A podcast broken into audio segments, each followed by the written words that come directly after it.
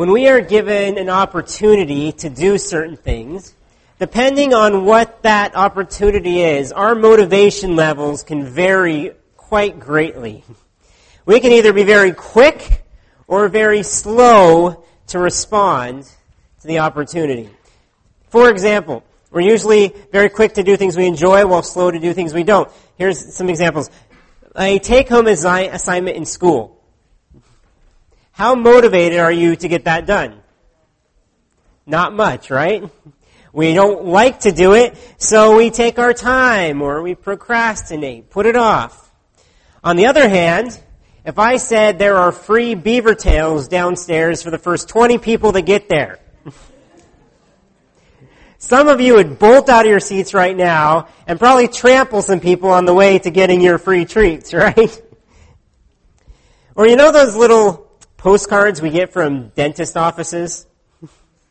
Time for your next cleaning. Just call the office to schedule your next appointment. We have a lot of motivation to respond to those, don't we? but say you got a phone call from your best friend offering you to come over for dinner tonight. We'd be very quick to respond, sure, I'd love to be there. We prioritize what matters to us. We really do. Today, as we come to God's Word, we're going to see some things that we are often either very quick to do or very slow to do. We've begun going through the book of James together, and through this great book, we're going to see something today that needs to be one of the highest priorities, if not the highest priority in our Christian walk. This is quite possibly the most important part of the book of James. It gets right to the heart of what James wants us to learn and do throughout the whole book. If you have your Bibles or you have the Pew Bibles in front of you, please turn with me to James chapter 1 and we'll be beginning in verse 19. In your Pew Bibles, it's page 1011. And as we turn these pages, let's ask God to come and illuminate His Word to us this morning, okay? Let's pray. Lord, we come to you today as the song said, to receive the food from your holy word. I pray that you would feed us, that you would plant it in us, that it would grow in our lives, and that we would learn to apply it better. We ask this in your name. Amen. So this book of James was written by the earthly brother of Jesus, James, who became a pastor in Jerusalem in the time of the early church. The past two weeks we did, we started this book and we saw a test that we all go through in our lives called the testing of our faith. And we saw that this test happens through trials that come into our life, hard times, difficult seasons, as well as temptations that, that come into our lives and we're tempted to follow. And it's a te- all a test of our faith. And we saw how last week, in the midst of temptation, that we have to remember how sinful we are and how generous God is. It gets us in the right perspective to see things. And speaking of God's generosity, he comes to verse 18 and he says, we read this last week, of his own will, he brought us forth by the word of truth, that we should be a kind of first fruits of his creatures. And through this verse we saw that God gave us new life. He gave us the truth. He called us his own. And then we come to the passage we're in today, and James is thinking about this, mulling over his head. Okay, God's word gave us new life. And he feels the need to delve deeper into this idea, the word of truth, thinking that the people he's writing to really need to understand the importance of God's word. And I'd say this is something that very, is very important to us today as well. If you remember, just last month, we took a few weeks to study through Psalm 119. And this psalm was all about God's Word, the Scriptures, the Bible. And we talked about delighting in God's Word, internalizing God's Word, studying it, applying it to our lives. We're going to come back to that topic again today. Not to be repetitive, but to emphasize the importance of applying God's Word to our lives. So we come today to verse 19. And this is what James says. And follow along with me in verse 19. Know this, my beloved brothers let every person be quick to hear, slow to speak, slow to anger. So he says, let every person do this. This is something that every person on earth should do with their lives. Many don't, and many won't, but it doesn't change the fact that they should. What should everyone do? Let every person be quick to hear, slow to speak, slow to anger. For the anger of man does not produce the righteousness of God. And you probably say, wait a minute, I thought you just said he's going to focus on God's word. But he seems to be focusing on our speech and our anger here. Is he though? I don't believe that those are his focus. We'll talk about these things in a minute, but I believe that these are side issues that are related to his main point. And his main point revolves around God's Word. Remember, this comes right after verse 18 where he says, God's Word gave us new life. And then he says, Know this, my beloved brothers, let every person be quick to hear. To hear what? Maybe God's Word? Be quick to hear, slow to speak, slow to anger. For the anger of man does not produce the righteousness of God. And look what comes next in verse 21. Therefore, Put away all filthiness and rampant wickedness and receive with meekness what? The implanted word, which is able to save your souls. God's word literally surrounds and permeates these verses. And James is going to go into depth, more depth in the verses that follow as well. Here's what I believe James' main point in these verses is though.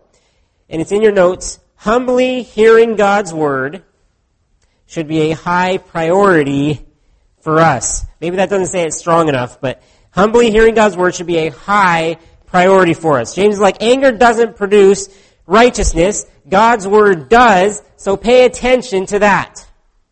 Humbly hearing or listening to God's word should be of an extremely high priority for us. Like I just said, in these verses, James is talking about hearing God's word.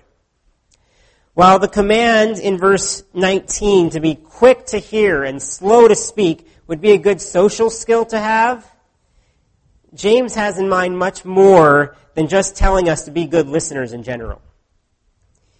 He wants us to specifically be good listeners to God's Word. You could perhaps rephrase this point in a funny way as, shut up and listen. shut up and listen. Read with me again, verse 19. Know this, my beloved brothers, let every person be quick to hear, slow to speak, slow to anger, for the anger of man does not produce the righteousness of God. Therefore, put away all filthiness and rampant wickedness, and receive with meekness the implanted word, which is able to save your souls. Do you have selective hearing? if you don't know what I mean by selective hearing, think back to when you were a child. I know I had selective hearing as a child, and I'm pretty sure you did as well. But this would be, say, one of my parents would shout across the house for me to come do some work in the yard. It was very easy, easy for me to conveniently not hear that for a while, right? On the other hand, if they but whispered the words, ice cream, I could hear that a mile away. Now I want you to ask yourself, do you have selective hearing when it comes to Scripture? You have selective hearing when it comes to Scripture? Hearing the things that you want to hear and tuning out what you don't. Maybe thinking, whenever Pastor Matt brings up that topic, I ignore it. Maybe thinking, I don't want to hear about my problems when I come to church. Or, I wish Jesus never said that. But on the other hand, God is love. The Lord is my shepherd, I shall not want. I can do all things through Christ who strengthens me. Now that's good stuff. Pastor Matt, I really needed to hear that today. Well, duh you and I both need to hear everything that God has to say. Some of you are thinking, okay, I need to listen to God's Word. Okay, I'm here today. I'm listening to a sermon from God's Word. Point accomplished. Well, sort of. Yes, listening to sermons would be a form of hearing God's Word, for sure. But do you really hear God's Word? Do you listen intently to what he's telling you? Do you hear God's word also at other times other than Sunday morning? You'll know that you do if it's developing righteousness in your life. That's the reason James tells us to watch out for the opposite of hasty speech and anger. Says, Let every person be quick to hear, slow to speak, slow to anger, for the anger of man does not produce the righteousness of God. And we can ask, well, why does James talk about these things here? It seemed kind of random that he would talk about our speech and our anger. Well, this is the first mention of our speech in the book, but that will become a very major theme of the book of James later on. We, I just say today though, we like to hear our own words, but do we like to hear God's word to us? Some people think that James is specifically talking about anger here as anger against God's word. The idea that God's word tells you to do something or not to do something, and we get angry that God would even suggest things like that. That's possible, but I think James has something simpler in mind.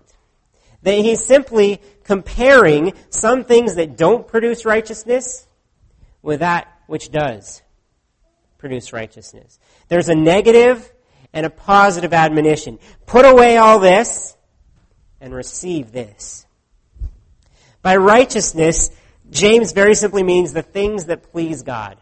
Living in a way to please God. Other translations say the righteous life that God desires. This is kind of a no-brainer question. Ask yourself, do you want to please God? You want to please God with your life? Children naturally want to please their parents. People naturally want to please their Creator. If we have no desire whatsoever to please God, then either I'd say we don't believe Him at all, or we have a very wrong perspective of who God is and what He wants of us. I think that most of us do have, at least if it's small, that's okay, but we have that some kind of desire to please our Creator. And James says if you want God to be pleased with you, you have to have a righteous life. And to live a righteous life, we've got to avoid speech, wrong speech and anger. We have to hear and receive, on the other hand, God's word to us.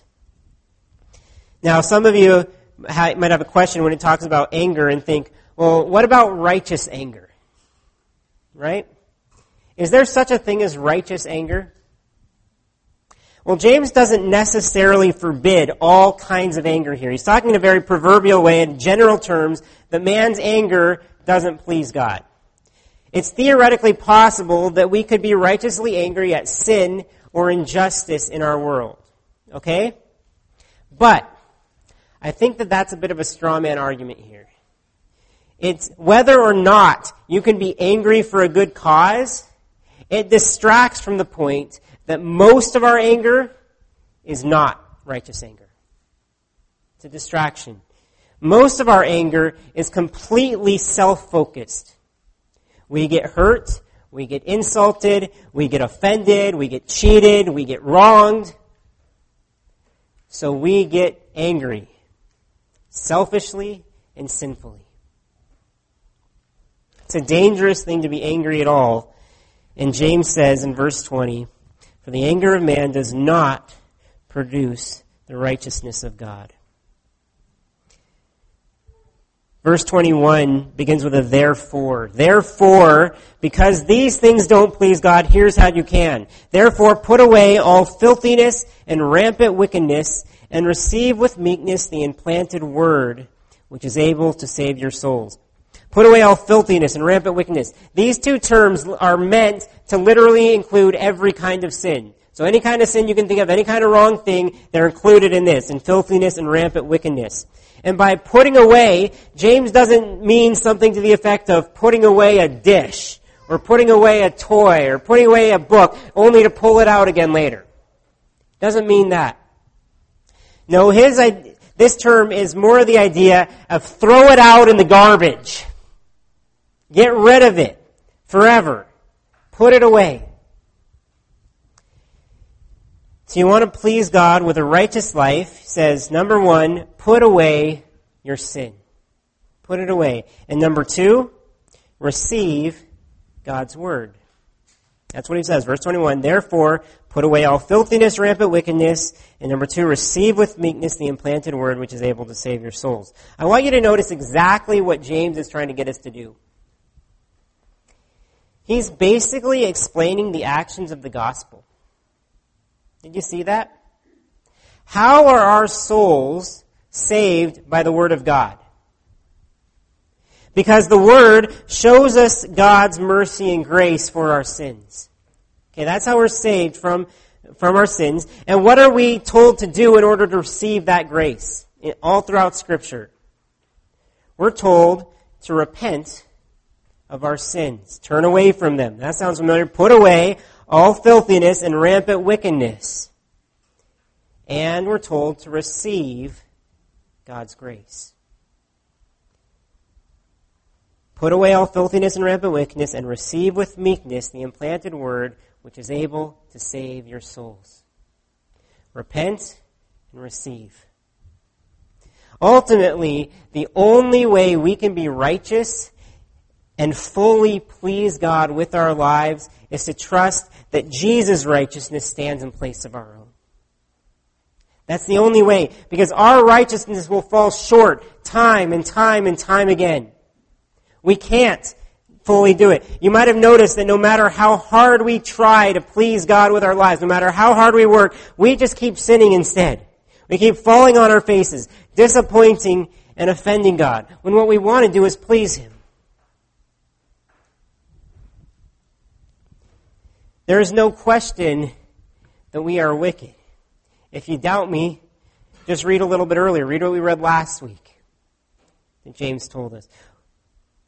But Jesus came to earth 2,000 years ago, lived a completely righteous and perfect life in order to meet God's requirements of righteousness. That's why he lived that life. And then he bled and died on the cross to bear God's wrath against our sin. Not his own because he didn't have any. Then he rose from the dead to give us new life by His grace. Have you received this unbelievable grace from God before?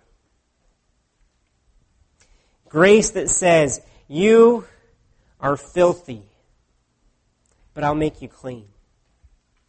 You are wicked, but I'll make you righteous. You are condemned to die, but I'll save your soul. That's grace. If you haven't received this grace before, you can today, and we'd love to show you how.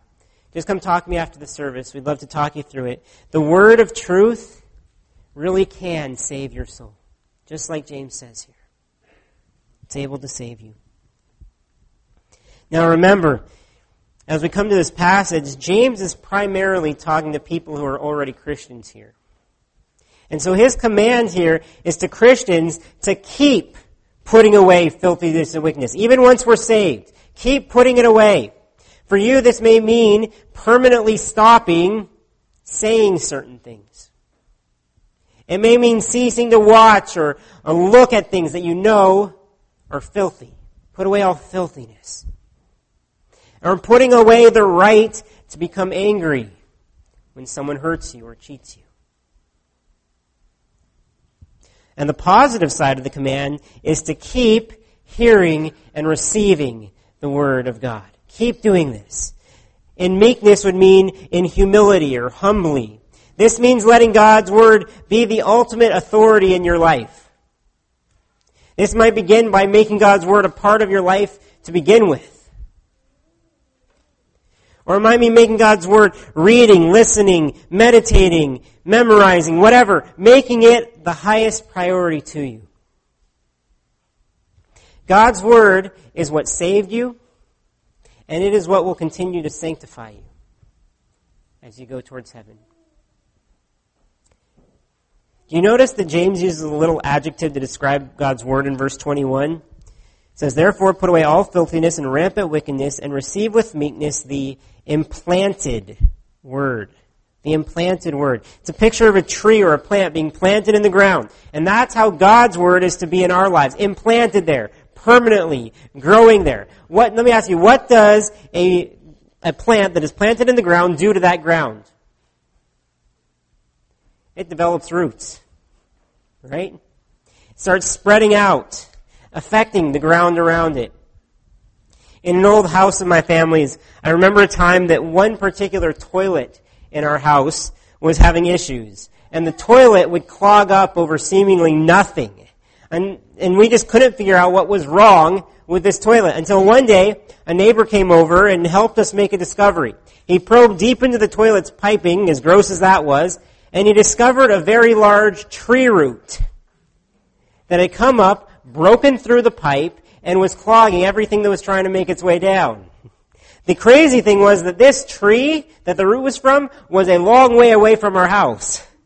And so we never expected it to come that far. But the tree's root system had permeated the whole yard and eventually started impacting even our plumbing inside. It was crazy. The point in sharing the story though is that roots make their way everywhere. They impact everything. Has God's Word, His implanted Word, made that kind of difference in your life? That, are there roots from God's Word making their way into your work life, your school life, your social life, your finances, your entertainment, your play, the way you speak? I like the picture that the message uh, translation draws here. It says, In simple humility, let our gardener God landscape you with the word. Are you letting God landscape you with his word? Here's the thing though. Those kind of roots will never happen only by hearing God's word. That's the first step, but that's not all. If we ended the sermon here, it would just encourage us all to become pew warmers. That coming here on a Sunday and listening to a sermon would be the end goal in and of itself. But it's not. See, hearing God's Word should be a very high priority for us, but hearing God's Word must lead to diligently doing God's Word. We have to go deeper than just hearing. We must act upon it accordingly. Hearing God's Word must lead to diligently doing God's Word. Read with me. We'll start in verse 21 and go on to verse 22. Therefore, put away all filthiness and rampant wickedness and receive with meekness the implanted word which is able to save your souls. But be doers of the word and not hearers only, deceiving yourselves. You can stop there. What does it mean to be a doer of the word? It would mean to do what it tells us to do. Very simple. Verse 21 in the NIV says, do not merely listen to the word, and so deceive yourselves. Do what it says. If the first point could have been summarized as shut up and listen, this verse, or this passage could be summarized as don't just listen, do something. Don't just listen, do something. Mark Dever says that bold obedience comes from humble hearing. The more humble the hearing, the more bold the obedience. James says in verse 21 that if we hear the word but don't do it, we deceive ourselves. How do we deceive ourselves? Well, we deceive ourselves to think we're doing well spiritually. I've been to church for 240 straight Sundays. God must be pleased with me. Or come up to me and say, Pastor Matt, if I ever miss a sermon of yours, I listen to it online. I'm doing well.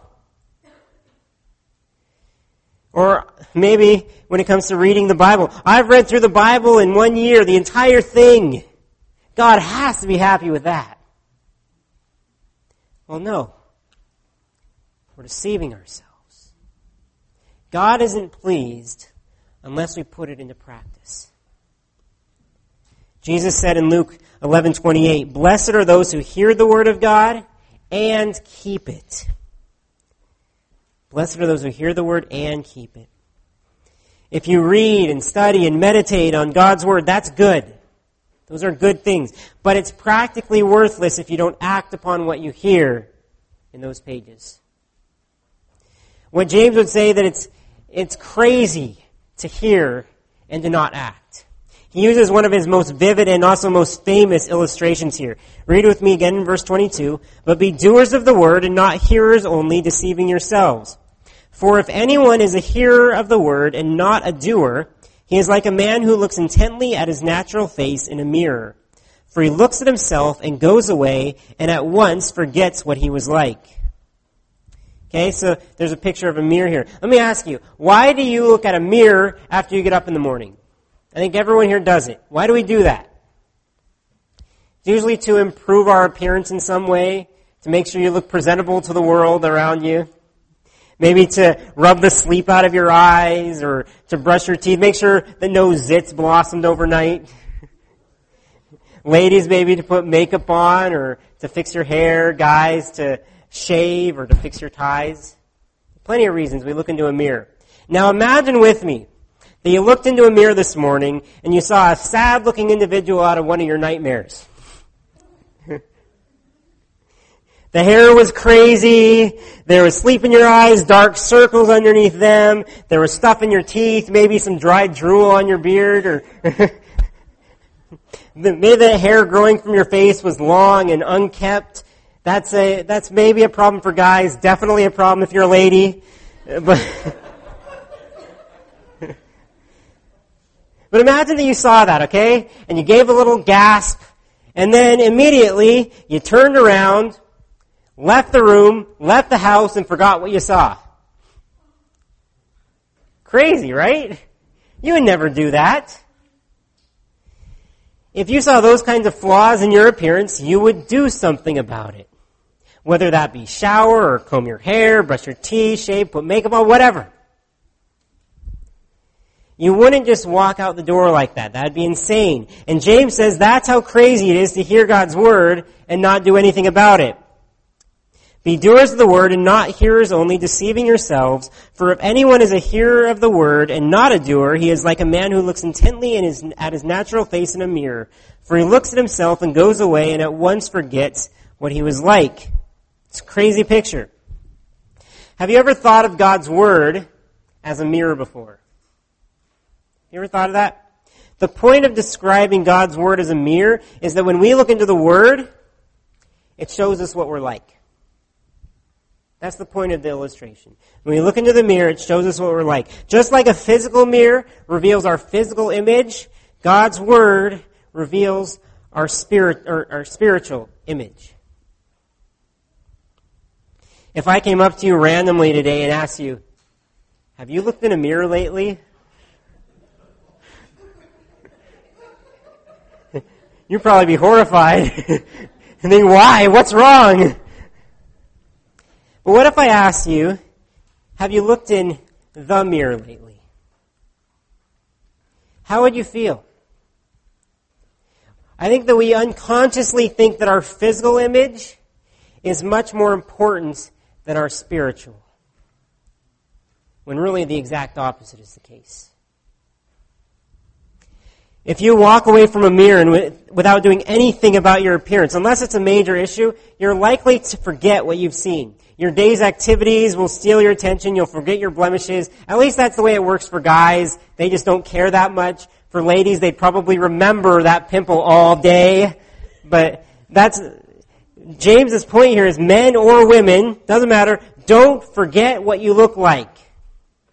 Don't forget that. Do something about it. When you look into God's Word and it reveals your spiritual life, don't walk away from the mirror and forget what you look like. Do you ever feel like when you hear a sermon or read God's Word, your flaws just come to the surface? You feel that way sometimes? That's because that's what God's Word does. It, shows us our sin, our issues.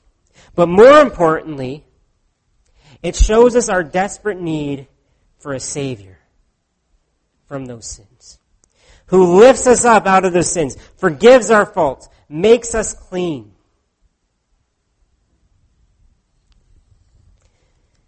Another issue that comes up when we consider the Bible as a mirror is that it's very easy for us to read Scripture and see a picture of someone else instead of ourselves.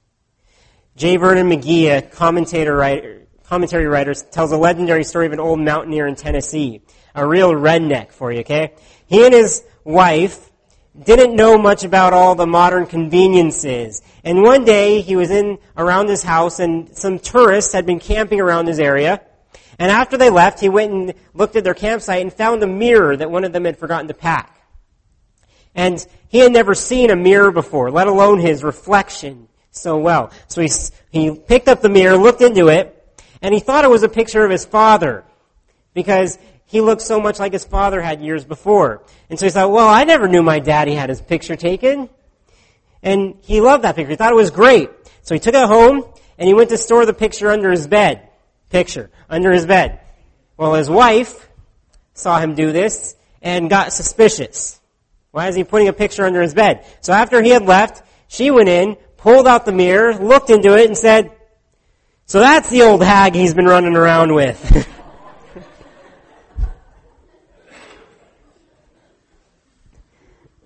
the point is, when we look at a mirror, especially God's Word, it's easy to see someone else's reflection instead of our own.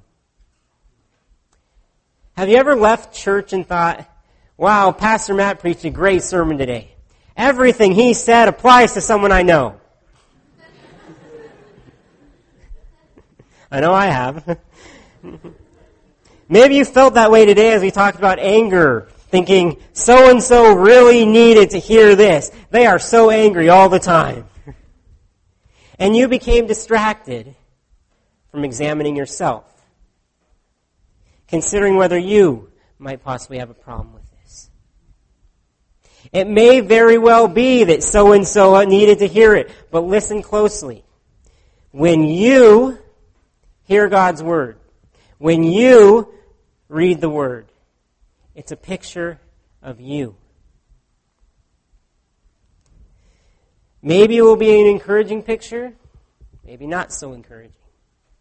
But first and foremost, God's Word is a mirror for seeing ourselves, examining ourselves in light of it. Now, as we come to the conclusion of a sermon all about making sure we apply God's Word, you might ask, well, what should we do now? How do we put this into practice, what we've heard today? Well, the Holy Spirit may have already convicted you of something to do. Maybe something about your speech or your temper or your attitudes concerning God's Word. Or maybe you need to think back to your personal Bible study lately. What has God shown you through reading His Word that maybe you've forgotten? Or ignored. Or think about, if you can't think of that, think of something that we've looked recently on a Sunday at through Scripture. Maybe last month you were challenged to develop more of a delight in God's Word. Did you do anything about it? Maybe you were challenged to memory, memorize or practically meditate on Scripture. Have you done anything to apply that? Perhaps you've been challenged over the last few weeks to share your faith with a friend. Did you do what God convicted you to do? Maybe in the past two weeks a trial has come into your life. Something to test your faith. I know this is the case for some of you because you've told me this. Have you tried applying the beginning of this chapter that we looked at, counting the trial as a joy? God's Word is so vast and so convicting and so practical that there can be any number of things that God has wanted you to do from it. What should we do? No matter what the context of hearing God's Word, we need to always, always, always seek to put it into practice. We have to. And if you ask, well, what's our motivation for doing this? Why should I want to apply God's Word? James gives us an incredible motivation to do this in the final verse for today. Read with me verse 25. But the one, contrasting the one who, who looks in the mirror and doesn't do anything about it, verse 25, but the one who looks into the perfect law, the law of liberty, and perseveres, being no hearer who forgets, but a doer who acts, he will be blessed in his doing. He'll be blessed in his doing. If we do God's word, faithfully apply it to our lives, God promises to bless us. Do you want to be blessed by God? Do you want to be blessed in your spiritual life so that it's robust and healthy and so that it actually makes an impact to the world around you? Do you want God to bless your efforts to reach out to those around you with the gospel? Do you want God to bless your service to your church or your community? Do you want God to bless your family life, your social life, your work life? But the one who looks into the perfect law, the law of liberty, and perseveres, being no hearer who forgets, but a doer who acts, he will be blessed in his doing. The blessing is attached to the action. If you want to be blessed by God, you're not going to get it by sitting here listening to me ramble. You'll be blessed when you do what God tells you to do. You notice that James calls God's word here the law of liberty. The perfect law, the law of liberty. By the law, he's not only referring to the Mosaic law in the Old Testament, he's referring to all inspired scripture, which at the time of this writing would have been almost exclusively the Old Testament. But this very much applies to all scripture, even that which came after James. I'm not going to go into depth on that term of the idea of the law of liberty because James himself is going to go into much more depth in a couple weeks. But we don't often think of the law as something that brings liberty. Maybe something that brings bondage or oppression. But James says that God's law actually brings liberty or freedom. There is freedom in following God's instructions. And he says that we need to persevere in doing this. He says, but the one who looks into the perfect law, the law of liberty, and perseveres, keeps doing it diligently, being no hearer who forgets, but a doer who acts, he will be blessed in his doing. Don't get me wrong. Applying God's word can be hard work. It can be. But the last thing I want you to do today is to feel inspired to leave here and try harder. No, trying harder would be worthless. We need to rely harder on God to work through us. Rely harder on His grace to help us do this. If God puts something on your heart that you should do it, do it. Don't live in disobedience to God's word. That's not freedom. But remember, when we look into God's word, we're looking into the law of liberty. And you ask, well, what if I haven't persevered in doing God's word in my life? Welcome to the club. We all haven't. We need to persevere in this. We need to keep doing it. But when we fail, there's grace. When we fail, there's grace. If you feel like you've been a failure in this area, maybe you have been. But there's grace. Hallelujah, we follow the law that brings freedom instead of bondage. As we close, I just want you to take a minute and look into the mirror of God's Word. Look at what we studied today. Take your Bibles. What do you see? What do you see? How do you look? Do you like how you look? Better question does God like how you look? How's your hearing of God's Word? And how's your doing of God's Word? Are there things that need to be changed before walking away from the mirror? You don't need to change all kinds of things at once. The Christian life is a journey, taking one step at a time. What is one thing that the Spirit has convicted you of today that you can begin to make changes in your life today or this week. As you go today, don't forget what you look like.